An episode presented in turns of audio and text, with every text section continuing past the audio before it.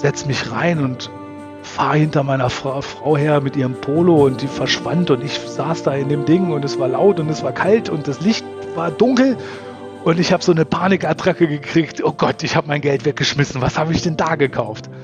Aber zum Glück äh, hat das äh, irgendwie nur eine Stunde gehalten. Am nächsten Tag war ich dann ausgeschlafen und war total verknallt in diese kleine Kiste. Und äh, das ist so geblieben. Es hat seitdem kein anderes Auto mehr gegeben, außer englische Militär-Land Rover. und ähm, ja, und dann bin ich wieder zurück und auf einmal kam das Schreiben, Axel, bist ausgewählt. Also von 350.000, die diese ähm, Postkarte geschickt haben in dem Jahr, hat man sich für 30 entschieden, die im Endeffekt auf Marlboro-Kosten zum Auswahltraining in die USA fliegen. Ähm, na, ich stelle ihn ab in der Firma und gehe noch in den Kaffeeautomaten und dann kommt auf einmal eine Arbeitskollegin und sagt, Axel, dein Auto brennt. Es ist kein Qualm und kein Pusten, sondern da schlagen Flammen raus. Ich so, oh Gott. Naja, und dann ich aus der Firma raus, wir hatten einen Firmenparkplatz und es war ja noch dunkel. Das war ein Inferno. Also das waren Flammen, das war gefühlt 20 Meter, keine Ahnung. Und die Feuerwehr kam schon und alle anderen Kollegen sind gerannt. Moin, grüß Gott und hallo, liebe Leute da draußen. Willkommen zu einer neuen Folge von meinem Podcast Landy und Leute. Mein Name ist Rainer Schuler alias die Landratte. Mein Gast heute ist der Axel Janni aus Bamberg. Und wie wir alle wissen, ist Bamberg für eins ganz berühmt, nämlich für seine vielen Brauereien. Und somit ist Axel Brauer und er vertreibt weltweit Malze. Und als Tierpfleger betreut er gleich ein ganzes Rudel Wölfe. Und wenn er auch vor Urzeiten mal mit der Marke Jeep fremdgegangen ist, hat ihn doch das Land Rover Virus mehr als infiziert. Und über all das unterhalten wir uns heute hier. Und ich sage euch, macht euch doch jetzt am, Laber, am Lagerfeuer bequem und genießt den Campfire Talk to Go. Ich wünsche euch viel Spaß dabei.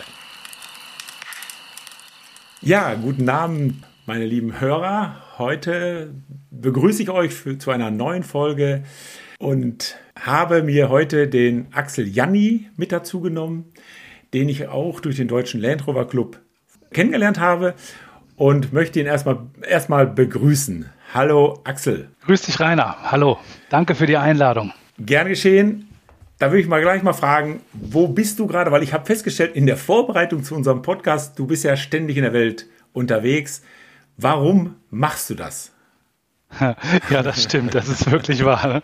Immer wenn wir zusammenkommen wollen, dann war ich dann wieder irgendwo in Übersee.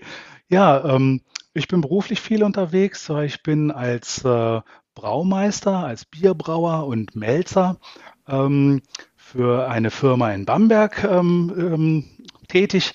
Wie heißt die? Wer ist das? Das ist die Firma Weiermann Spezialmalzfabrik. Und äh, wir machen quasi äh, Malze, um daraus dann weltweit Biere zu brauen oder Whiskys zu, äh, zu, zu brennen. Und ähm, ich bin äh, der internationale Kundenberater. Das heißt, ich fliege um die Welt und besuche Brauereien und Brennereien, um mit denen Rezepte zu entwickeln. Natürlich vorzugsweise mit unseren Malzen oder um unsere Vertriebspartner weltweit quasi in technischen Fragen rund ums äh, Malz, ums Bier und um Whisky. Okay, und was bedeutet das jetzt? Ich meine, klar, jeder kennt ja das deutsche Reinheitsgebot, denke ich mal. ne? Und äh, das sind nicht so viele Zutaten in einem Bier. Aber dass es verschiedene Malze gibt, wusste ich jetzt nicht. Ja, das ist genau so, dass im Endeffekt, ja, also die, die Zutaten in einem, in einem Bier sind im Endeffekt das Wasser, dann kommt Malz dazu, als gewichtsmäßig sogar das, äh, das, das die größte Zutat. Dann wird das Ganze gekocht, es kommt Hopfen dazu, es wird gekühlt, es kommt Hefe dazu und das war es eigentlich schon, was die Zutaten angeht. Und ähm, äh, das Malz ähm, ist dafür da, dass im Endeffekt die äh, Hefe erstmal was zu vergehren hat, denn ohne Zucker entsteht kein Alkohol oder keine Gärung und äh, ja, das wollen wir ja haben im, im Bier oder im Whisky. Ja. Und ähm, jetzt bei einem Lagerbier hat man im Endeffekt nur helle Basismalze heißt das, aber wenn man jetzt. Aber was ist denn die, die, die, die Voraussetzung für Malz? Äh, Gerste oder was? Ja, meistens Gerste, also Hauptbestandteil ist Gerste. Beim Weizen in Deutschland muss es über 50 Prozent Weizenmalzanteil sein. Ähm, und als Nischenprodukt gibt es noch Roggenbier und äh, Dinkel, aber es ist hauptsächlich weltweit eigentlich ähm, Braugerste, also zweizeilige Sommergerste, die die ähm, Bauern anbauen, die dann von den Melzereien gekauft werden und wir vermelzen das. Vermelzen heißt im Endeffekt eine kontrollierte Keimung, weil wenn man mal so übers Feld läuft und so ein äh, Gerstenkorn versucht zu beißen, ja, da beißt man sich schon ganz schön die Zähne aus. Ne? Das ist ja ein wasserunlöslicher Körper und erst wenn der in die Erde kommt, wenn es jetzt um eine Pflanze geht, aber wir wollen die ja nicht in die Erde bringen, sondern wir wollen es ja am Schluss im Bier haben, ähm, ist quasi so, dass diese harte Gerste in der Melzerei kontrolliert gekeimt wird. Das heißt, wir führen da Wasser zu, äh, Temperatur, also ein ganz natürlicher Prozess. Wir imitieren quasi den Keimvorgang, der im, im Boden passiert und ähm, es entstehen Enzyme, die dann später beim Brauen, also in diesem Sudhaus, was man immer so in der Brauerei kennt, wenn man die großen Kessel sieht, ähm, in, dem, in dem Maisbottich, da wird der Stärkekörper dann spätestens von den Enzymen in Zucker umgewandelt. Man ähm, bekommt diese süße Würze, die dann aber mit Hopfen wieder bitter wird und die Hefe vergärt die dann und daraus wird am Schluss dann ein Bier.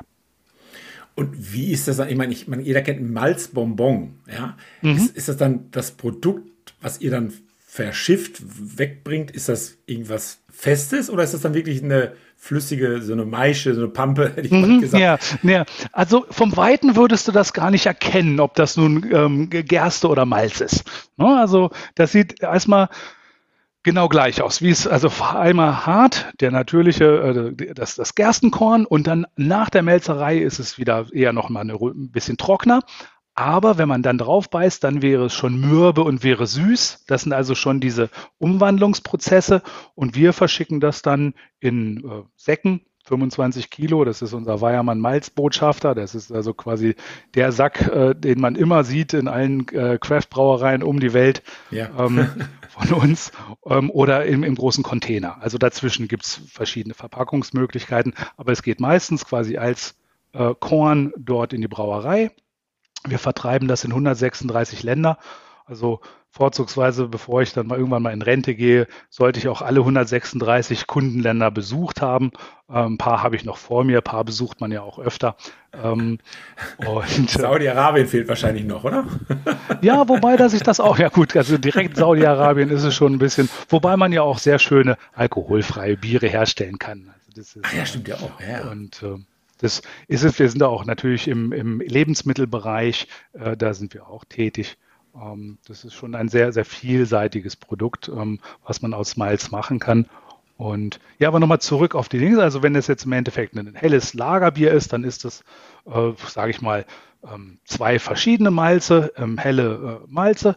Wenn es dann ein Rotbier ist, dann nimmt man Karamellmalze dazu oder ein dunkles äh, Bier. Und jetzt wir als ähm, Land Fahrer und äh, Guinness-affine Leute sagen mal, ja, was, wie wird denn das so, so, so kaffeemäßig, so dunkel, das ist auch durch unser Malz. Also maßgeblich ein, ein, ein Röstmalz ähm, bekommt also so einen, einen, einen tiefen Farbeindruck äh, und auch dieses Geschmacksaroma von Herrenschokolade oder ähm, äh, Röstaromen. Ähm, und das stellen wir halt her. Und das schon seit 1879, denn angefangen haben wir 1879 äh, mit äh, Gersten-Röstkaffee. Ähm, also wenn man jetzt ja auch Gerste unvermelztes Malz, also die Gerste anröstet oder stark röstet, bekommt man diesen ähm, diesen Röst-Kaffeegeschmack und das ist ja so der klassische Muckefuck, also der ähm, koffeinfreie ähm, Malzkaffee. Okay. Und die dunklen Malze sind dann auch wirklich, die, dann sind die Körner wirklich nochmal dunkel, also vom Rösten sind die dann wirklich dunkel. Ja, die sind, also das geht, sage ich mal, fast schon in Richtung Schwarz. Ja, und da ist es halt die Kunst, das nicht verbrennen zu lassen, sondern äh, diese schönen Aromen rauszuspielen. Und das ist halt im Endeffekt das, was uns als, als Firma so ausmacht und warum wir auch ähm, weltweit so anerkannt sind und äh, warum ich dann auch ähm, für Weiermann unterwegs bin um mit den Brauern äh, da diese Rezepte umzusetzen. Aus Bamberg heraus. Aus Bamberg, genau. okay. Ja, ähm, das ist doch äh, interessant, das mal so von innen sozusagen zu sehen. Das heißt, wie bist du denn dahin gekommen? Das heißt, karrieremäßig bzw. ausbildungsmäßig bist du immer schon Richtung Brauerei dann oder hast du vorher, was weiß ich, eine Schlosserlehre gemacht? Hey, durch und durch Brauer. Das nennt sich also der Ausbildungsberuf, ist Brauer und Melzer. Ne, und wie das so damals so war in den äh, 80er Jahren, da gab es dann so ein, so, so ein Buch, äh, ne, alle Lehrberufe Deutschlands wahrscheinlich. Und irgendwie habe ich dann mit A angefangen, Apotheker. Und äh, bei B dann weiter geblättert und irgendwann Brauer und Melzer. Ja, also weiter habe ich nicht geblättert. Das war für mich ganz klar, ich muss Brauer und Melzer werden. Und ähm, ja, ich habe damals. Bist, bist, bist du denn hm? aus Bamberg? Nee, ich bin äh, aus Norddeutschland, ich bin äh, Niedersachse, äh, bin in Salzgitter ähm, geboren und aufgewachsen und äh, dann habe ich auch in Braunschweig damals bei der Feldschlösschenbrauerei in Braunschweig, das war so eine eine Million Hektoliter Brauerei, ist dann später an Holst verkauft worden, dann an Karlsberg in Dänemark und jetzt ist es eine Oettinger Braustätte. Aber damals war es noch eine ja, so eine ähm, klassische ähm, Brauerei ähm, und da habe ich die Lehre dann gemacht ähm, als Brauer und Melzer und äh, habe das dann von der Pike auf an gelernt, wie man Bier macht und äh, ja, danach bin ich dann ähm, nach Berlin gegangen zum Studieren. Das war ja nach dem Mauerfall. Da war das, man konnte ja das, ähm, also Brauerstudium ist in äh, Berlin und in München gewesen und für mich war dann irgendwie klar, ach, Berlin ist näher dran und natürlich auch in dem Moment sehr spannend gewesen, gleich dann so 1990. Und das war dann den ausschlaggebenden Grund, äh, dass ich dann nach Berlin gegangen bin. Dann waren wir ja gleichzeitig in Berlin. Echt? Ich, ich habe ja, ja, ich habe damals äh, nach meiner Lehre habe ich dann auch studiert Maschinenbau und in den Ferien, hätte ich bald gesagt, also in den Semesterferien habe ich dann bei einem Betonsanierer angeheuert. Okay. Und der hatte dann Projekte in Berlin und dann wurden dort, sag mal, große Wohnkomplexe entmietet, sagt man ja. Ne? Also die Leute wurden rausgeschmissen oder wurden woanders äh, verpflanzt. Und dann haben wir, sind wir da eingezogen. Wir durften wirklich dann in diesen Häusern wohnen. Haben uns natürlich immer äh, acht, acht Etage genommen als äh, Wohnsitz und haben dann diese Betonsanierung durchgeführt. In, in der Regel waren es die Balkone und der ganze Kram oder auch so, so Gänge, die am Haus entlang führten. So eigentlich der Flur, würde man ja bei uns sagen. Ne? Der Flur ist ja bei uns einmal innen. In Berlin ist es aber auch oft wie so ein Balkon. Und das haben wir dann monatelang gemacht und dann kam der Mauerfall. Also wirklich, ich bin da 89 angefangen und dann kam ja der Mauerfall und alles. Ich habe alles wirklich hautnah miterlebt. Du dann ja hoffentlich auch. Ja, genau, genau. Und ich bin ja auch gleich in, in den Osten gezogen. Das war so ein bisschen mit Vitamin Echt? D, war ja, ja, ja, war ja schwierig. Ähm, das äh, war ja damals so schwierig, was zu finden. Und ähm, als, als Student im Studentenwohnheim war eine Warteliste von drei Jahren. Aber zum Glück hatten meine Eltern so, einen, so einen kleinen Ferien, so ein Ferienhaus in der Lüneburger Heide. Und da waren natürlich ganz viele Berliner ähm, aus Westberliner. Die hatten die ja dann quasi ihre, ihre nächste Zufluchtsmöglichkeit. Ja, und wie es immer so ist. Und die eine hatte dann nun einen Verwandten im, in Königs Wusterhausen und der hatte noch eine Wohnung in Weißensee. Und die stand leer und sagte, naja, wenn du so tust, als ob du mein Neffe wärst aus dem Westen, dann kann okay. ich dir die auch geben.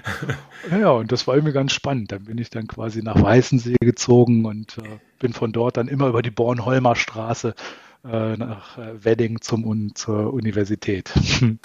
ja. Also toll. Also und das heißt dann auch erlebt, wie nicht nur die Bauer abgebaut wurde, sondern wie auch Clubs und so weiter im Osten entstanden sind, oder? Und so weiter und so fort.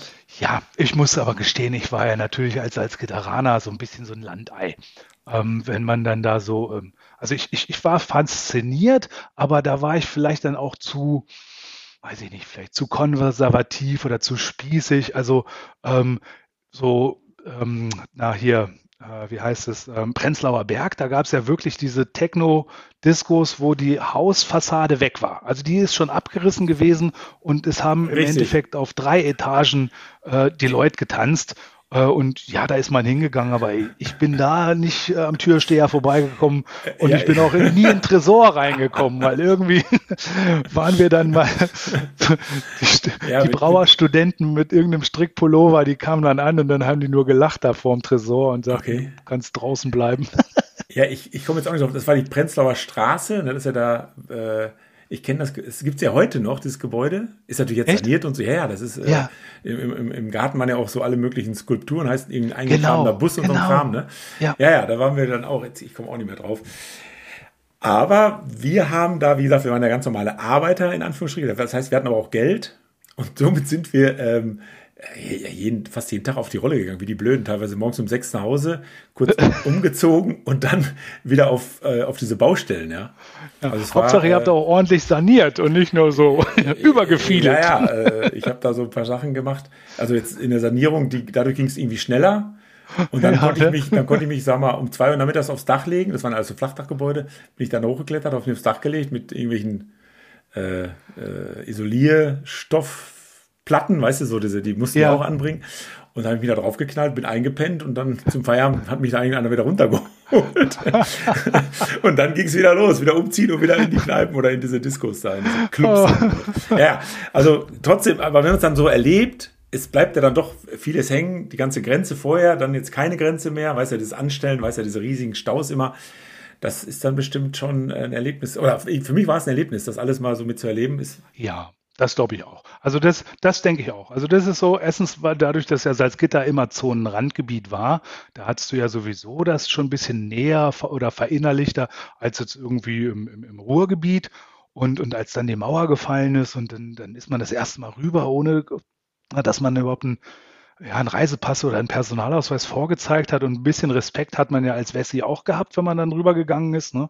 Und ähm, ja, und wie du sagst, nachdem dann alles auf war, die ellenlangen Staus immer auf der A2, wenn man am Wochenende nach Hause wollte, das ging dann immer besser mit dem Motorrad. Ich hatte damals gar kein Auto, sondern habe das dann immer mit dem, mit dem, Motorrad gemacht. Dann konnte man mal so zwischendurch, aber das, äh, ja, wilde Zeiten. Und das Definitiv, ja, wirklich so kann man es auf den Punkt bringen, ja. Sehr schön. Also da dann das Studium absolviert in Berlin. Genau, genau. Und danach? Ja, also im, im, im Studium war es nochmal so, hat es so ein Highlight gegeben. Also es war dann irgendwie so ein, ja, ein kalter, kalter Wintertag in, in Weißensee und ja, da ist man wieder zum Einkaufen gegangen, zum Kaiser damals und ich habe damals noch geraucht aber da hat man natürlich, ist man da zum, zum Vietnamesen an der Straße gegangen und hat die geschmuggelten Zigaretten gekauft. Da ist man nicht zum Einkaufsladen, aber an der Kasse, da hing dann auf einmal so, ein, äh, so eine Postkarte, bewirb dich beim Marlboro Abenteuerteam. Ja, und da war es so, ja, nimmst du halt mal mit. Und äh, war so eine Postkarte, klar, wie immer, so wie man es damals ja so kannte aus der Kinowerbung oder aus den Printmedien, da irgendein Jeep und ein, ein markiger Cowboy und dann war auf der Rückseite, ja, ähm, bewirb dich. Und dann musstest eigentlich, eigentlich nur was eine Adressensammlung, klar. Aber da hast du hingeschickt. Ja, und auf einmal kam dann so ein, so ein Umschlag zurück. Ja, ähm, hallo, danke für die Bewerbung. Ja, erzähl mal mehr von dir. Und ja, wenn du ein Bild von dir hast, dann hängst du auch noch ein Bild dran. Und dann waren so irgendwie drei Seiten, so wie es früher so war, so Kopierpapier. Ähm, und dann hast du dann gedacht, ja, eigentlich müsstest du vielleicht für die Zwischenprüfung üben oder was lernen, aber das hat mich ja dann doch irgendwie mehr gereizt da, das Marlboro-Abenteuerteam. Ja, und dann habe ich mir auch ein bisschen Mühe gegeben und da so eine richtige Bewerbung draus geschrieben und gesagt, ja, die Kumpels in Salzgitter, die fahren alle Land Rover und ja, ich fahre Motorrad und äh, ja, habe auch mal in Amerika gelebt. Ähm, äh, für ein Jahr quasi so zwischen der äh, Schule und, und, und der Lehre. Also da war so ein bisschen was, wo man schon mal sagen konnte, naja, ähm, kann Englisch, so. Ja, das da hingeschickt. Und auf einmal, schwupp, ja, danke für die Bewerbung. Also du bist eingeladen, komm mal nach Süddeutschland auf so eine Offroad-Strecke. Da bei Baden-Baden oder so war das, glaube ich. Und wir zahlen dir das Zugticket und ähm, holen nee. dich vom Bahnhof ab. Also gibt's, das gibt's ja gar nicht. Also ich, ich hatte immer gedacht, ich hab, wir haben das ja bei Marlboro immer gemacht. Äh, ja. Quatsch, bei Camel so. Bei mhm, Camel haben wir das immer ja. gemacht, da war ja auch das gleiche Theater. Und ich hab, wir haben naja irgendwie gedacht, die wollen uns nur verarschen, da, da wird da nichts ausgelost, da, da fahren ja nur so diese Profis mit, weißt du?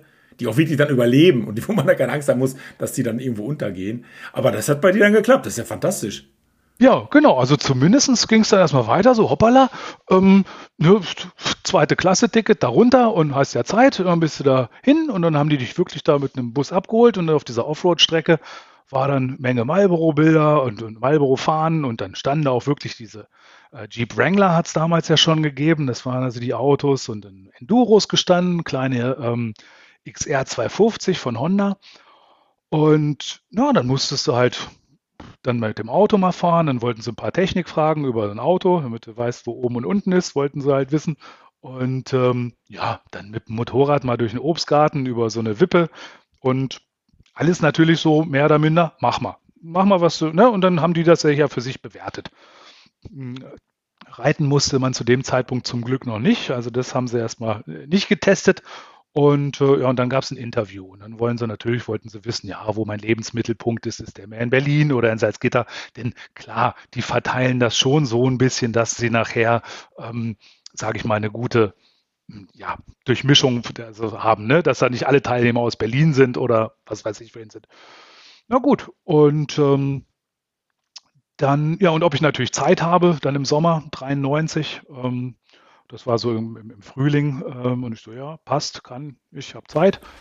Und ja, ob ich Raucher bin, ja, bin ich auch. Also das war ihnen eigentlich egal. Sie wollten halt nur nicht, dass einer ein militanter Nichtraucher ist. Ja, ist und ähm, ja, und dann bin ich wieder zurück und auf einmal kam das Schreiben, Axel, bist ausgewählt. Also von 350.000, die diese ähm, Postkarte geschickt haben in dem Jahr, hat man sich für 30 entschieden, die im Endeffekt auf Marlboro-Kosten zum Auswahltraining in die USA fliegen.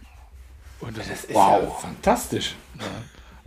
Das war schon cool. Ich meine, da war ich ja damals ja 20, ja. ist schon geflasht. Ne? Und ähm, ja, dann sagten sie, ja, und schick mal bitte deine, deine, ja, wo man Pakete hinschicken kann. Ich so, naja, da meine normale Adresse in Salzgitter. Und dann kamen da Pakete. Bist du verrückt. Also von Klamotten und ähm, Ausrüstung und Schlafsack und Uhr. Also ich sag mal, wir haben schon gelästert, bis auf die Unterhose kam alles von Marlboro in Rot und Overall und äh, allem drum und dran. Naja. Okay. Und dann ging es dann irgendwie gleich schon wie so über Pfingsten, glaube ich, damals ähm, über Frankfurt. Da haben wir uns dann alle abends getroffen, die, diese 30 Teilnehmer. Äh, in Frankfurt in einem ja, sag ich mal, so, so ein Flughafenhotel. Und dann haben sie uns willkommen geheißen und dann ging es nächsten Tag dann äh, nach ähm, Salt Lake City und von dort mit dem Bus nach äh, Moab. Und direkt am Colorado war dann im Endeffekt das Camp. Und da waren wir dann eine Woche unterwegs ähm, in Sachen Endausscheidung. Und äh, mega cool. Also das war einfach äh, genial. Ähm, ja. Einen Tag lang Jeep, den hast du dann auch wirklich komplett für dich den Tag, ne? weil sie haben gesagt, okay, also Jeep Nummer 5, da ist der Jani den ganzen Tag drin und dann haben die dann halt im Endeffekt bewertet. Äh, man ist dann da ähm, ja, so ein Parcours gefahren durch die, durch die Wüste und dann nachmittags nochmal in die Berge und, und abends rum. Die haben das natürlich genutzt, um Bilder zu machen auch, ähm, um diese Impressionen dann zu, zu ähm, bekommen, die sie dann natürlich dann später so an die Zeitung bringen und so. Aber du hattest im Endeffekt eine wunderbare Zeit. Ne? Hubschrauber flog drüber weg und ähm, also das war irgendwie Tag eins. Der zweite war dann Motorradfahren auch also bis hoch an die Schneegrenze mit den kleinen Motorrädern. Der Eddie Howe, damals der Paris-Dakar-Fahrer, der hat das, äh, die Motorradtruppe dann da geführt. Und der war auf einer, so einer GS unterwegs gewesen und als 20-Jähriger, da hast du ja gesagt, oh Gott, was für eine, so eine GS war ja so uncool wie nur was damals. Und heute habe ich selber so ein Ding immer in der Garage stehen und freue mich. Also das ist, glaube ich, so mit dem Alter wird der Geschmack anders. Okay, klar. Und äh, ja, und dann äh, dritten Tag war dann Rafting auf dem Colorado. Und ähm, das war dann auch später dann auf der Tour, weil so lange Rede, kurzer Sinn. Ich habe es dann auch geschafft, in die letzten 16 zu kommen. Also wir sind dann wieder gefahren. Und das war wirklich am Schluss das, wo ich sage, wow, also da kriege ich heute noch Gänsehaut, weil die haben dich im Endeffekt mit deinem Teampartner alleine mit diesem Raft den Colorado runtergeschickt. Ne? Also da gibt es dann äh, so im, mein, mein, Teampartner war vorne am, am, am, Eimer und hat geschaufelt, dass das Wasser wieder rauskommt und ich saß dann da an den Rudern und äh, wenn dann auf einmal dann dieser Zug kommt und du fährst durch den Canyon durch und das Boot ist verschwunden, weil um dir fünf Meter hohe Wellen sind, also das war mega. Also das war wirklich so das, das Aufregendste. Aber auch nicht ganz ungefährlich, ne? Nee, nee, das stimmt. Also sie haben, also ähm, Marlboro hat auch für jeden eine 2 Millionen Mark äh, Lebensversicherung, haben die quasi für diese äh, Reise dann auch äh, ausgelobt. vielleicht waren eine, meine Eltern wären vielleicht froh. ja, nee, und dann ähm, war noch ähm, Reiten. Und das Reiten, das war so eine Sache, das war das Einzige, was ich nun überhaupt noch gar nicht gemacht habe. Und als dann klar wurde, dass ich da zu diesem Auswahltest fahre, habe ich mir dann mal eine Reitstunde geben lassen zur Belustigung aller anwesenden zwölfjährigen Mädchen. Saß dann der 20-jährige Axel mit 1,90 Meter das erste Mal auf so einem Pferd mit einem heiden Respekt, ähm, dass man einfach mal merkt, ja, wie, wie, ja, wie stark muss ich denn da an den Zügeln ziehen, damit der da nach links geht oder nach rechts, der Gaul. Und äh, ja, das war dann später ja dann auch der, auf der richtigen Marlboro-Tour dann der Abschluss. Dann sind wir also zwei Tage mit unseren ähm, Quarter Horses dann so zwischen den Canyons äh, geritten mit, ähm, also wirklich, wirklich echten Cowboys aus Montana. Die, äh, die waren also die echten Marlboro Men und äh, haben dann da mehr oder minder dann am Lagerfeuer geschlafen und äh, ja, also nach zwei Tagen, als ich dann abgestiegen bin vom Pferd, da wusste ich auch, oh, das wird jetzt nicht mein Hobby. das war schon cool. Sauber, toll. Ja, also das ist ja was echt, das äh, beneide ich dich drum. Also das äh, ist wirklich allein schon von der Menge an Bewerbern, da kann man sich ja vorstellen, dass säckeweise Postkarten angekommen. Ja. Klasse. Ja, und, und dass das also wirklich, also das war das zehnjährige Jubiläum, das heißt die richtige Tour, die dann im Anfang August 93 war, die hat man dann im Endeffekt, hat man gesagt, okay, dadurch, dass wir jetzt schon das zehnte Jahr machen, lasst uns mal was Neues machen. Da sind wir damals mit den ähm, ähm, Jeeps, äh, wir haben uns in San Diego getroffen, also sind nach San Diego geflogen und sind dann die ganze Baja California runter. Also quasi drei Wochen vorher war die Baja 1000, die große Rallye. Und dann hat man gesagt, komm, dann fahren wir die doch einfach hinterher.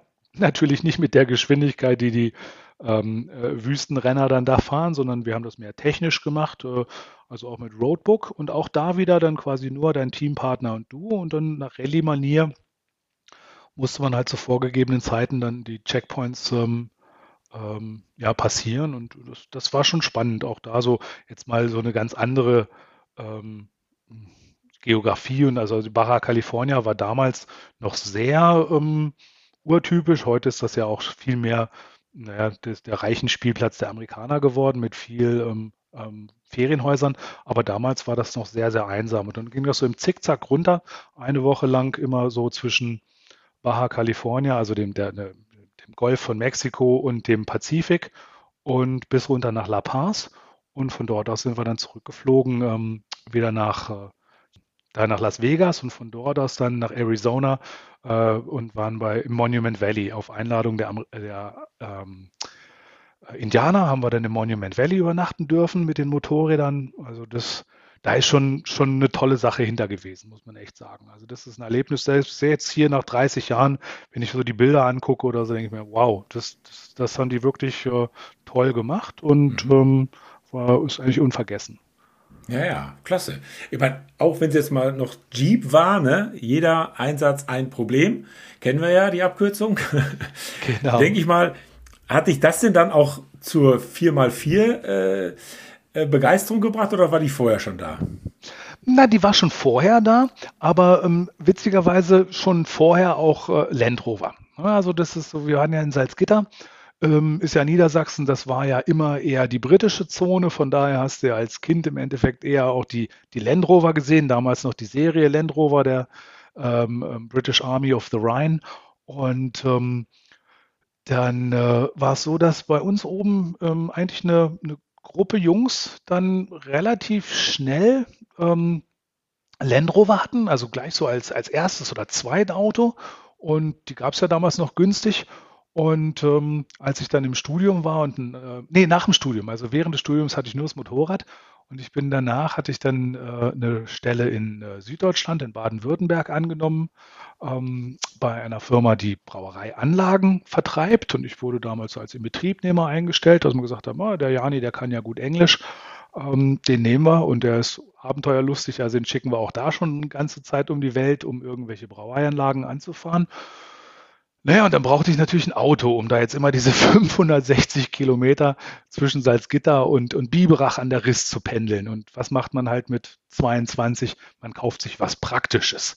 Einen Saugdiesel 90er der englischen Armee mit 68 PS.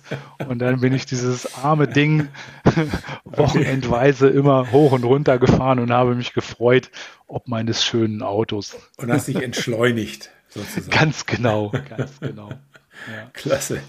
Und wie bist du an den gekommen?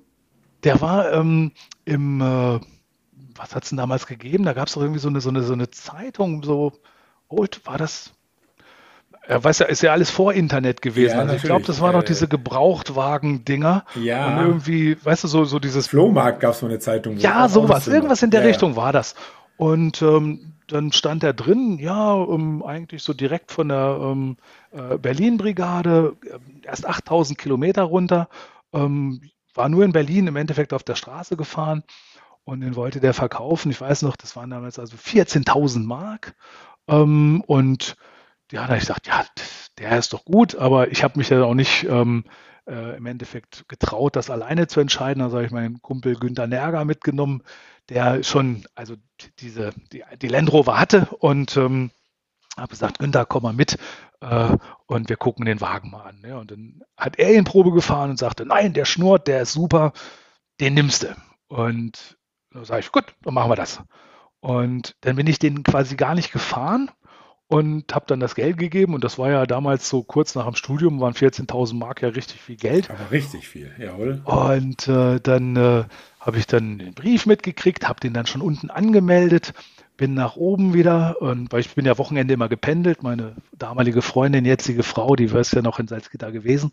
Naja, und dann haben wir den abends dann da abgeholt und ich schraub's Nummernschild dran und setz mich rein und fahre hinter meiner Frau, Frau, her mit ihrem Polo und die verschwand und ich saß da in dem Ding und es war laut und es war kalt und das Licht war dunkel ja, klar. und ich habe so eine Panikattacke gekriegt. Oh Gott, ich habe mein Geld weggeschmissen. Was habe ich denn da gekauft? Aber zum Glück äh, hat das äh, irgendwie nur eine Stunde gehalten. Am nächsten Tag war ich dann ausgeschlafen und war total verknallt in diese kleine Kiste und äh, das ist so geblieben. Es hat seitdem kein anderes Auto mehr gegeben, außer englische Militär-Land Rover. Klasse. Okay, also das war das erste Auto. Was kam dann als zweites dazu? Als zweites Auto ist es dann ein äh, Serie 3 Krankenwagen geworden. Ähm, ich war auch wieder dienstlich in England ähm, in Sachen Brauerei unterwegs und da gab es ja den, oder gibt es ja immer noch den Jackson, äh, ist einer von diesen Militärfahrzeughändlern und da bin ich hin und war sogar mit einem Anzug, glaube ich, unterwegs und da stand dann so eine Reihe 30 äh, Land Rover Serie 3 Krankenwagen der holländischen Armee, also mit Dieselmotor, mit dem schwachbrüstigen äh, zwei, ein, ein, ein Viertel Dieselmotor und ähm, aber Linkslenker dann, weil Holland. Ja, genau, weil Holland, okay. genau. Und, und, und es wäre ja sonst, wäre es ja im Endeffekt der Benziner bei den Engländern gewesen, aber die Holländer hatten damals schon beim Serie den, den Diesel gehabt, die hatten ja auch den Lightweight immer in der Diesel-Version und nicht in der Petrol-Version. Und naja, dann äh, standen die Autos in einer Reihe und irgendwie bin ich dann mit meinem Anzug da quasi unten drunter durchgerutscht und irgendwann gucke ich bei einem und dachte ich, wow, der ist ja wie neu. Und da war das wohl so, dass der wohl drinnen gestanden ist und man hat da drinnen geübt. Also der sah innen sehr verlebt aus. Also da hat man wohl viel Doktor gespielt, aber außen war der quasi im Endeffekt wie neu. Ne? Also das war wohl so trainingmäßig, was die, die äh, Sanitäter da machen müssen. Ne? Und da habe ich gesagt, ja, der war doch was für mich, weil man könnte ja innen drin ein bisschen aufhübschen. Naja, und dann äh, habe ich dann den äh, Serie 3 dann im, im, Nachgang quasi gekauft. Zum Glück habe ich englische Verwandtschaft. Die hat dann das Ding abgeholt und hat danach angerufen und gesagt, was hast du denn da für ein stinkiges Ding gekauft? Okay. die, haben, die haben irgendwie nie äh, den, den, den Virus verstanden, den wir so als, als Land Rover-Fahrer haben. Also er lachte immer über meinen Spleen, hat ihn aber dann lieb abgeholt und äh, wir sind dann nach England geflogen und haben das natürlich dann immer verbunden, indem wir dann zur Land Rover Show oder nach Billingen gefahren sind, äh, mehrere Jahre hintereinander und einmal dann auch quasi mit dem, mit dem Krankenwagen.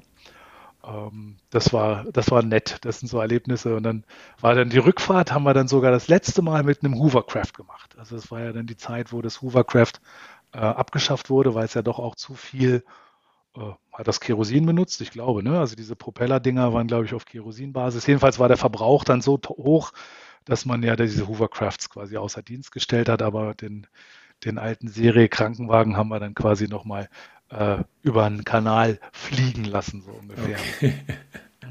Ja, und, und danach wollte ich dann irgendwas Schnelleres haben und dann kam im Endeffekt der erste Wolf. Ähm, das war ja so, dass ähm, äh, 97 sind ja die äh, Land Rover XDs eingeführt worden. Das war ja, die, die englische Armee brauchte ja äh, neue Land Rover und ja. ähm, es war ja damals dann im Endeffekt auch immer diese 68 PS Saugdiesel, die frühen 90er und 110er bei der englischen Armee und, äh, ne, und Land Rover hat damals dann gesagt, na komm, hier nimmt den neuen TDI 300, äh, könnt ihr haben und dann ist er mit Pauken und Trompeten dann durchgefallen durch die strengen ähm, Anforderungstests, die die Armee durchgeführt hat. Die hatten den quasi dann gegen den äh, Mercedes G getestet. Und da hat der G wohl wirklich damals ähm, eigentlich gewonnen, aber dann gab es dann natürlich einen politischen Aufschrei. Nein, das ginge ja nicht. Und dann hat man Land Rover nochmal diese Chance gegeben, da nachzulegen. Und dann hat man, äh, man das, die, den, den, Rahmen verstärkt, die Achsen verstärkt beim 110er und äh, den Überrollkäfig entwickelt. Also deswegen kam ja dieses XD, also der, der Wolf Extra Duty. Ähm, und der ist dann 97 eingeführt worden bei der englischen Armee und war natürlich dann in unseren Land Rover-Kreisen schon immer gleich, oh, guck mal, die haben jetzt so einen coolen mit so einem Überrollkäfig und mit hohem Dach. Aber ich weiß, dass also Land Rover damals gar nicht so begeistert war. Sie waren natürlich froh, diesen Riesenauftrag zu kriegen.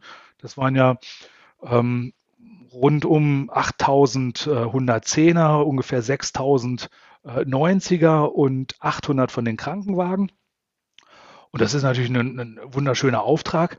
Aber dadurch, dass das so gehypt wurde, hat dann Land Rover gedacht, Mensch, das ist aber so ein bisschen negativ unseren normalen Autos gegenüber. Ne? Weil, wie das ja immer so ist, dann sagt man, ich möchte ja auch einen verstärkten Rahmen. Naja, wir fahren ja zum Glück privat nicht mit anderthalb Tonnen Munition im Auto und versuchen dann noch zu, zu springen. Also das ist ja nicht nötig. Aber das war damals so ein bisschen so dieser, dieses Insider-Ding, wo man gesagt hat, ja, es ist schön, aber ähm, wir haben auch, auch zivile Autos, die auch wunderbar sind. Und ähm, dann sind die dann 97, 98 eingeführt worden und ähm, 2000 ist dann meiner, den ich dann 2001 gekauft habe, in Gütersloh von der Straße abgekommen, hatte so einen ja, recht Frontschaden. Und damals hat man gesagt, ja okay, gibt ja genug, dann hat die Armee den wirklich gleich versteigert. Und ähm, ich habe den dann gekauft und äh, ähm, reparieren lassen. Und äh, damals habe ich das noch nicht selber gemacht dann hatte ich quasi 2001 den ersten ähm, 110er Wolf Linkslenker in Deutschland. Und ähm, das hat natürlich Spaß gemacht, weil, weil immer noch dieses martialisch ähm, äh, militärische ne, mit dem Softtop, aber natürlich mit dem 113 PS äh, TDI-Motor. Das war schon ein wunderschönes Auto. Und äh, ja, den habe ich heute auch noch. Also das ist äh, quasi seit schon seit 20 Jahren bei mir im Besitz und äh, ähm, ja, auch, auch schon einmal voll restauriert. Warm abgebrannt und wieder voll restauriert. Okay, ja, da hattest du schon mal darauf hingewiesen im Vorgespräch. Wie ist das denn passiert? Hä? Wie hast du denn das Ding abgefackelt? ich bin nicht schuld. Es war der Opel Astra. ähm, ja, ich bin im, im Winter mal. Ähm, ja, irgendwie, das war so, ich, ich hatte, wir hatten, ich hatte keinen Firmenwagen, sondern nur so Poolfahrzeuge und ich war dann irgendwo unterwegs vorher, hatte irgendwie so einen, so einen herzlosen modernen Audi und habe den wieder abgegeben und am nächsten Morgen war es minus 24 Grad und ich saß in meinem Land Rover und habe mich so richtig gefreut, zur Arbeit zu fahren. Die Standheizung schnorchelte, die war da eingebaut und ich dachte mir, ach, ist das das tollste Auto von der Welt und äh, naja, stelle ihn ab in der Firma und gehe noch in den Kaffeeautomaten und dann kommt auf einmal eine Arbeitskollegin und sagt, Axel, dein Auto brennt. Und ich so, nee, das ist die Standheizung, die pustet noch mal so nach. Ne, wenn die ausgeht, dann, dann äh, nee, das ist kein Qualm und kein Pusten, sondern da schlagen Flammen raus. Ich so, oh Gott, naja, und dann ich aus der Firma raus, wir hatten dann einen Firmenparkplatz und es war ja noch dunkel. Das war ein Inferno. Also das waren Flammen, das war gefühlt 20 Meter, keine Ahnung. Und die Feuerwehr kam schon und alle anderen Kollegen sind gerannt und haben ihre Autos da weggefahren. Und ich habe natürlich sofort denkt man, oh Gott, meine Standheizung, ich bin schuld, dass jetzt hier da so ein Chaos ist. Nee, es war so, ein Arbeitskollege kam schon brennend an mit seinem kleinen Opel Astra.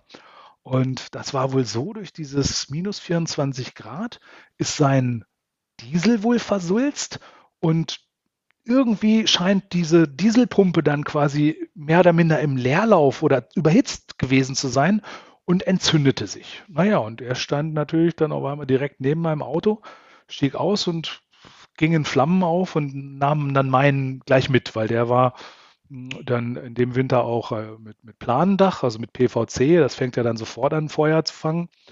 Und das war, also ich bin halt hin und da war nichts mehr zu retten. Also da waren die Flammen, das war schon alles am Brennen, lichterloh und äh, die Polizei stand drumrum und die Feuerwehr hat dann gerade angefangen, so mit ihrem Schaum da zu löschen. Und in dem Moment fängt er dann an, Warnblinker anzumachen, also mein Auto. Und ich habe den immer so im ersten Gang geparkt und ohne Handbremse und auf einmal geht der Anlasser an. Und dann versuchte der Wagen so quasi wegzufahren okay. Und, und orgelte, weil jetzt quasi irgendwie wohl das, das Starterkabel dann auf, ne, also das war dann permanent, orgelte, dann fuhr dann langsam los und über den Feuerwehrschlauch und ich so in meiner Panik und Hektik so, ja, das machst du richtig, fahr nach Hause, das ist super. Und der Polizist guckte mich an, ob ich vielleicht hätte ich einen Drogentest machen müssen. Ja, jedenfalls sind, äh, das ging dann so nach zwei, drei Metern ist er dann irgendwo in so einem Gebüsch dann zum Erliegen gekommen.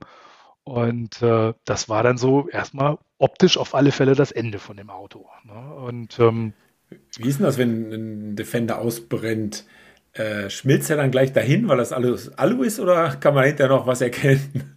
nee, also das war so, ich hatte auf der Ladefläche ähm, so eine Alu-Kiste und da war mein Kaffee, ähm, so mein Campingzeug drin. Ne? Also, und die Bialetti, die Alu Espresso-Maschine, da war nur noch der dicke Boden, der lag in der ähm, Federaufnahme ganz unten und der Rest war weg. Also im Endeffekt, es verschwindet, das, die, die Seiten vom Auto sind komplett verbrannt, also gerade die, die dann zu diesem brennenden Auto war, ne, also das schmilzt komplett.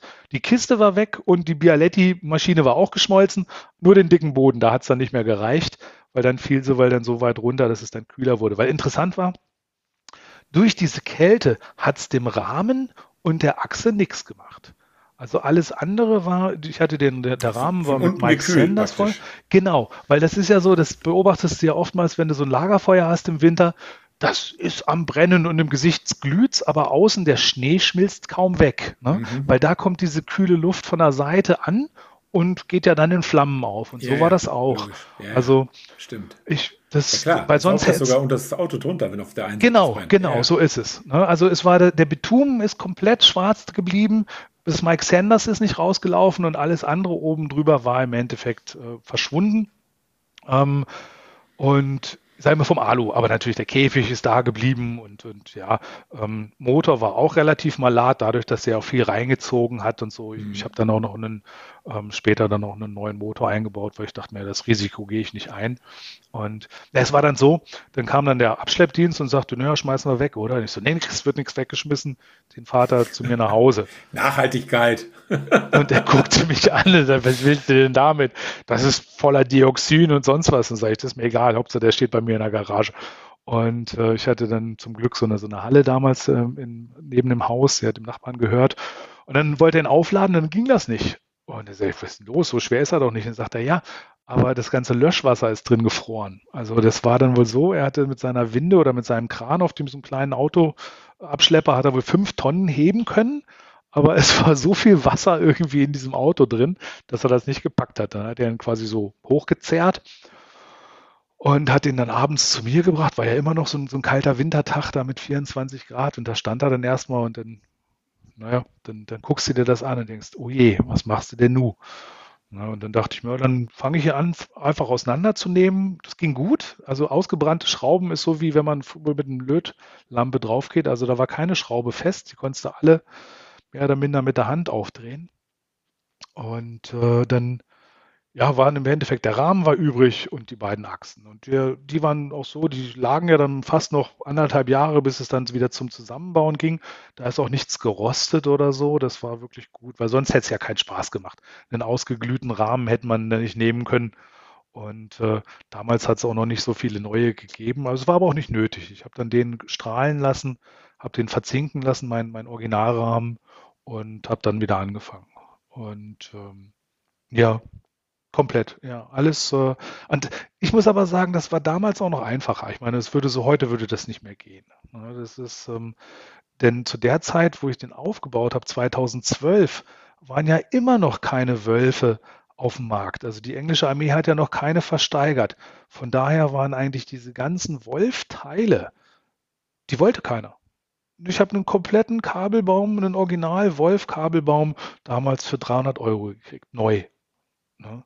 Und ähm, so eine Sachen, also wenn man das jetzt mit einem Listenpreis wäre das nicht gegangen. Ne? Also das, das wäre ähm, bei Land Rover so ein Auto zusammenzukaufen aus Ersatzteilen, das, das hätte das Ganze überstiegen. Aber dann hat man geschaut in England, oh, da hat einer eine Wanne, eine komplette Wolf-Wanne. Dann hatte der Phil Bashel vom, vom, vom Dunsfold Trust, der hat Motoren gekriegt gehabt. Die waren ganz kurz bei der englischen Armee eingebaut gewesen. Ähm, da sagte Axel, du brauchst doch noch einen, komm hier, kompletten TDI-Motor für 700 Pfund inklusive Anbauteile. Ähm, da sagst nicht nein. Ne? Also das, das ist, äh, aber sowas geht ja auch nur, wenn du dann so eine Verbindung hast. Ich habe dann das alles immer an die Verwandtschaft geschickt und dann äh, in einer gemeinsamen, was immer so ein, ein so ein, so ein groß ähm, äh, Paket dann mit dem LKW rübergeholt. Ja, und dann war der 2014 war er wieder fertig. Das heißt, wie viele Jahre hast du gebraucht? Ja, von zwei Jahre, also zweieinhalb. Ne? Und ähm, alles dann, also, aber, aber ich würde sagen, schöner als neu. Also, wenn man sich dann wirklich mit jeder Schraube befasst und alles äh, macht, das war dann schon der Anspruch. Ich habe dann auch eine neue Spritzwand gekriegt. Äh, einfach auch so mit den, mit den Beziehungen, dass irgendwer sagte, du Axel, ich habe noch eine original ganz neue Spritzwand. Ähm, und ich finde das so toll, dass du dieses Projekt machst, also diese Unterstützung der Community. Ich gebe dir die zu dem Preis, wo ich sie damals irgendwie gekriegt habe.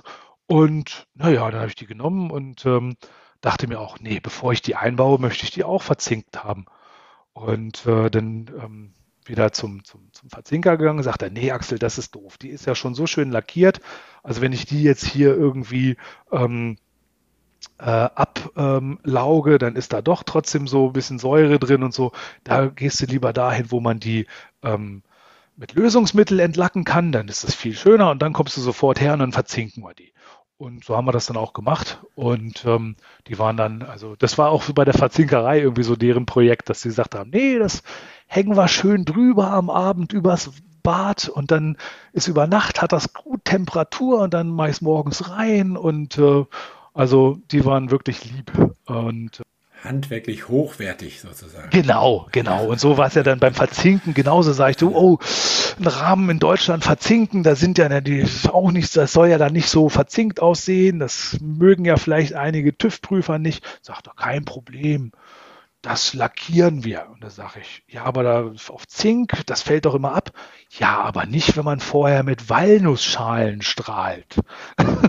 und ich so, wie? Sagt er, ja, die, dieses frischen Zink, den nimmt man mit Walnussschalen weg und dann wird der mit äh, PU äh, lackiert. Also nicht ähm, ähm, pulverbeschichtet, sondern aber richtig lackiert. So, okay, so machen wir das, wenn du das sagst und äh, hebt bis heute. Aber wie gesagt, seitdem äh, hat der Wagen auch nichts mehr auszustehen. Der ist im Endeffekt.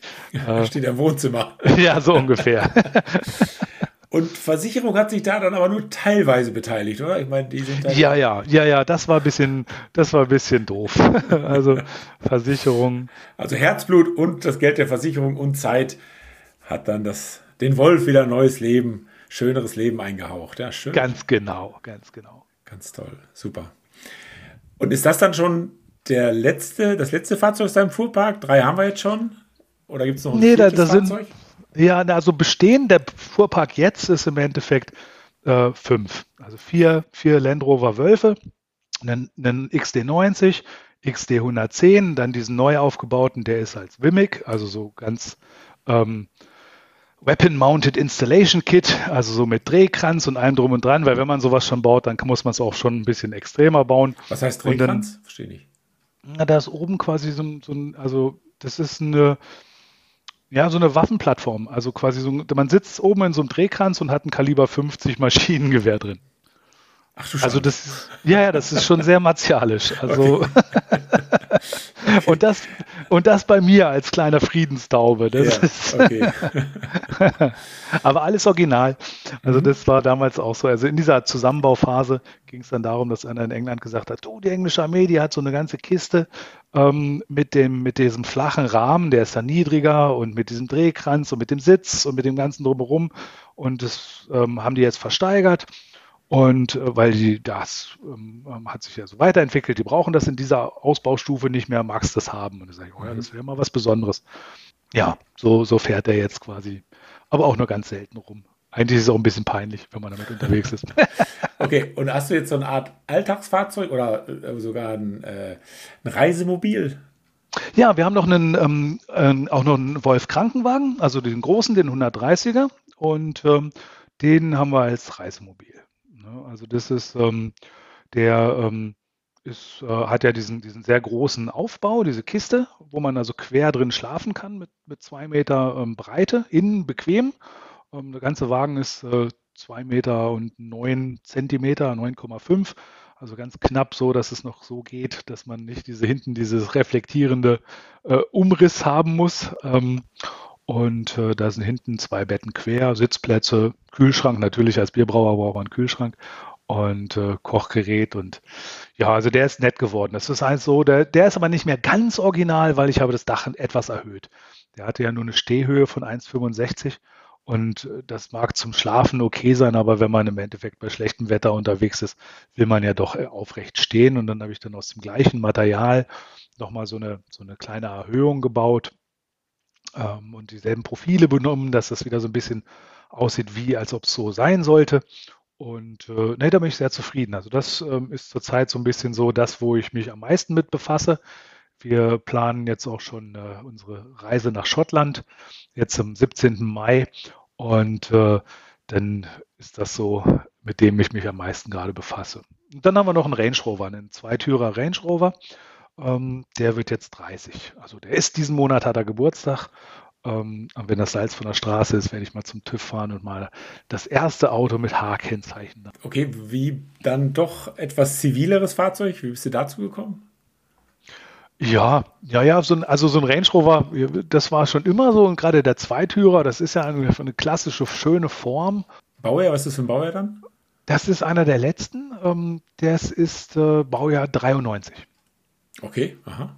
Also in, in, genau, genau. Und in, in England sind ja die Zweitürer schon 88 äh, nicht mehr ähm, vertrieben worden. Ähm, aber das gab so eine ähm, Steuerlücke in äh, Spanien und in Portugal. Die haben im Endeffekt Zweitürer noch immer als LKW angesehen. Und das ist der Grund, warum äh, noch äh, dort relativ viel Zweitürer jüngeren Baudatums, also von diesem Classic, von dem ähm, Range Rover Classic fahren. Und äh, meiner war Baujahr 93, ähm, erste Hand äh, in Portugal, TDI 200. Und ja, ich sag mal, als, als Oldtimer ähm, und, und so als, als Spaßauto wäre auch ein V8 okay gewesen, aber wenn du die ganze Flotte schon ähm, Diesel hast und ein TDI 200 ist ein sehr schöner Motor, und der passt zu dem Auto auch wunderbar. Und äh, der war im Internet und habe ich dem geschrieben, da sage ich, das hört sich gut an, das Auto und alles, aber ist das dann auch echt und gibt es das auch? Weil es ist ja immer so, wenn irgendwas im Ausland dann angeboten wird, dann denkst du auch so, naja, ob der nicht doch nur dein Geld will. Und dann hat er mir 200 Bilder geschickt. Da sag ich, oh, okay, für einen Scammer wäre das jetzt im Endeffekt, glaube ich, ein bisschen viel Arbeit, dass er mir jede Schraube fotografiert.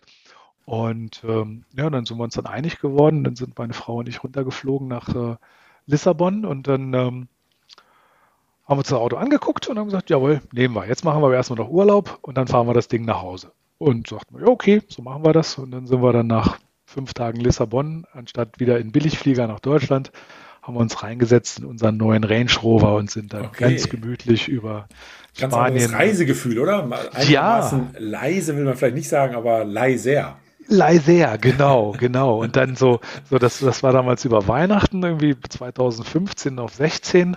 Und Weihnachten haben wir in, in Barcelona verbracht. Äh, ja, und in Barcelona dann so ein Auto zu parken, ist gar nicht so einfach, aber da gibt's ja oder gab es ja dann schon Internet. Dann hat irgendeiner gesagt, ah, im Krankenhaus unten, äh, da gibt's Parkplätze. Ne? Und dann stand er dann die ganze Zeit, während wir Barcelona angeguckt haben und Weihnachten verbracht haben, stand er sicher im Parkhaus und dann sind wir weiter über ähm, Frankreich und dann wieder zurück nach, nach Oberschwaben. Und ja, das ist, ich sage mal, mein, mein meine Lordschaft heißt das Auto.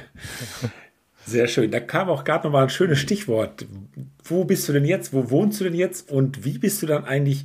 Wir haben uns ja über den Deutschen Land Rover Club kennengelernt. Ne? Genau, genau. Ja, also ich bin jetzt in, in, in, Bamberg, aber wir haben, wie gesagt, ja 25 Jahre lang unten in Oberschwaben gewohnt, ähm, in Biberach. Und ähm, da war es dann so, dass ähm, ich, ähm, ja, es da ähm, hat meine Frau für, für Andreas Berger gearbeitet, der da seine Wärmeagentur hatte. Und der Andreas Berger, der ähm, hatte keinen Land Rover. Und ähm, da hat meine Frau irgendwann zu ihm gesagt, ja, da, mein Mann, der fährt jetzt wieder in die Schweiz, damals mit diesem Krankenwagen.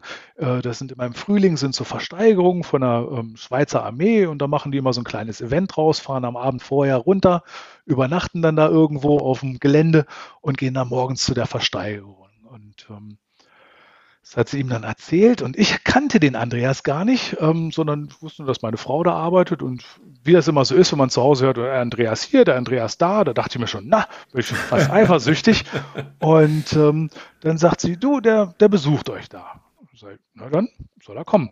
Und dann kam dann an dem Abend vor der Versteigerung einer mit einem Jethelm an auf einer alten BMW und das war der Andi Berger. Und äh, der hat sich dann, sag, boah, bis jetzt da, das war kalt, das war noch irgendwie im Ende, Ende März, hat er sich da über die Alpenpässe ge, ge, gequält und hat dann seine, seine äh, Isomatte rausgelegt und hat sich neben sein Motorrad gelegt. Und sag ich, boah, der passt gut dazu. Da war ich auch nicht mal eifersüchtig und habe gesagt, das, das ist ein cooler. Und ähm, der hatte dann später zu mir gesagt, sagt er, Mensch, Axel, pff, soll ich mir auch so einen Land Rover kaufen? Da sage ich, du, ähm, das ist eine Entscheidung, die muss man selber treffen. Da kann man, ich würde nie jemandem sagen, ja, kauf, das ist das Tollste und das Beste. Das ist so eine Geschichte, das muss Klick machen. Da muss man sagen, ja, guck mal rein, setz dich mal rein, kommst du mit der Position klar. Äh, und, und, und, andere sagen, nein, das ist alles viel zu eng, das drückt vom ähm, Handbremshebel, das ist laut, das ist und bei anderen, da funktioniert es und beim Andi hat es ja auch funktioniert. Das ist ja jetzt schon seit ewig Zeiten der Herausgeber oder der, der Designer vom Roverblatt. Und ähm, ja, mit dem Andi sind wir ähm, immer noch ganz, ganz dick befreundet und freuen uns immer, wenn wir uns sehen. Genau, und das ist die Verbindungsstelle. Ne? Der Andi hatte mhm. dann gesagt, er hatte jetzt keinen, noch, hoffe ich ja, noch kein Interesse, hier mal Gast zu sein. Ne? Letzte Woche hatten wir den, ähm, den Martin für den Vorstand mit hier im Podcast. Ja. Ähm, und dann hat er mir gesagt, nee, du lass es lieber, aber ich habe da jemanden, ne, den Axel Janni, der hat sehr viel schon erlebt. der hat äh, auch das richtige Mundwerk dafür, ne? also auch man redet halt gerne und da hat er gesagt, den ruft mal an und das hat ja dann bei uns beiden auch wirklich super schnell geklappt, ne? also muss man wirklich sagen, man hat dann äh, schnell einen Draht zueinander gefunden und das finde ich auch ganz toll, dass wir heute hier dieses Ding mal wieder gerissen haben. Es ist schon wieder fast eine Stunde rum. Du siehst, es geht dann doch immer relativ schnell. Ähm, was ich aber noch natürlich, wahrscheinlich unsere Hörer auch alle mal noch mal wissen wollten, bezüglich Brauerei und Bier. Ja. es gibt Zum ja Ende der Stunde hast du noch mal Durst. nee, nee, nee. Aber es gibt ja da diverse Unterschiede, auch preislich und so weiter. Ne? Und ähm, du hast vorhin noch mal was von Oettinger erzählt, wo jetzt das Feldschlösschen dazugehören würde.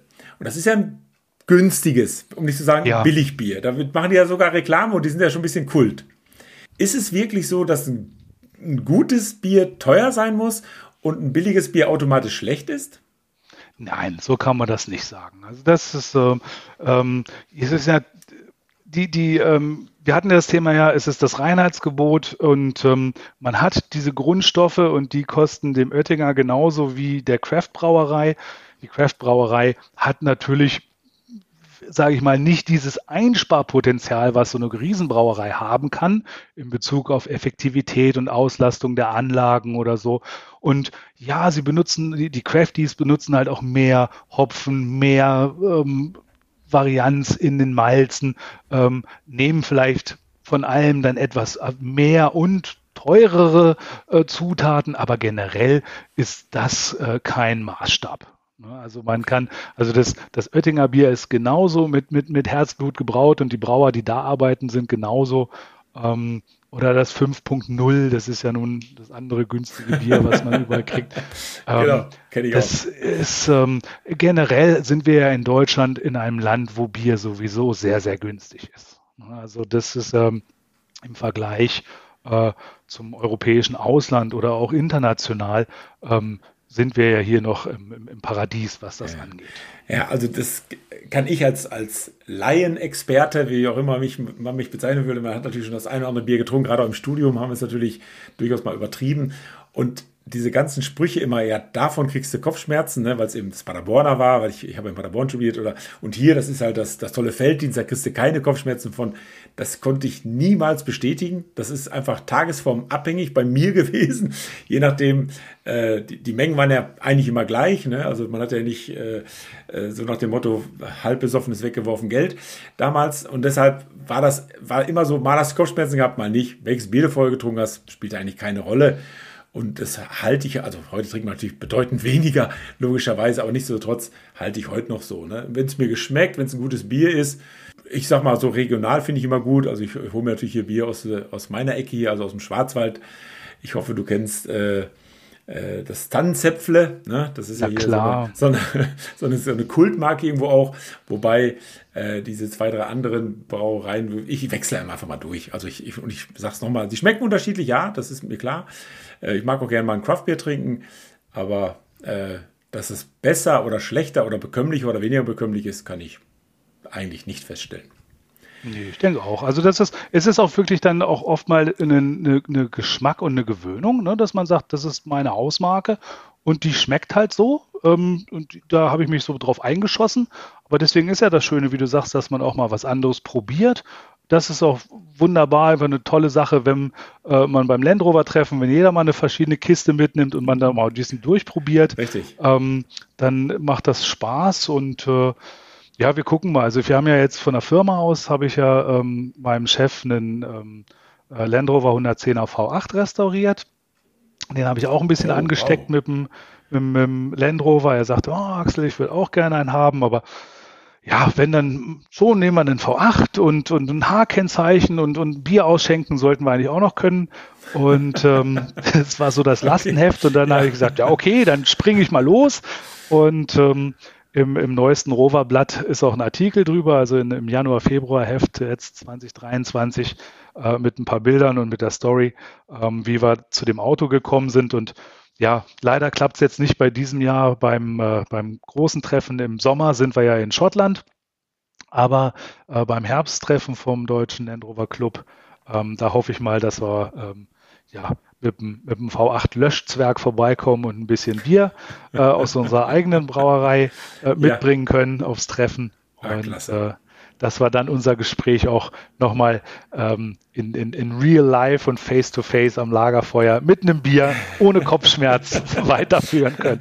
Wollte ich gerade vorschlagen, das würde ich mir jetzt auch mal äh, fest, fest vornehmen, dass wir uns da dann wirklich mal treffen. Ne?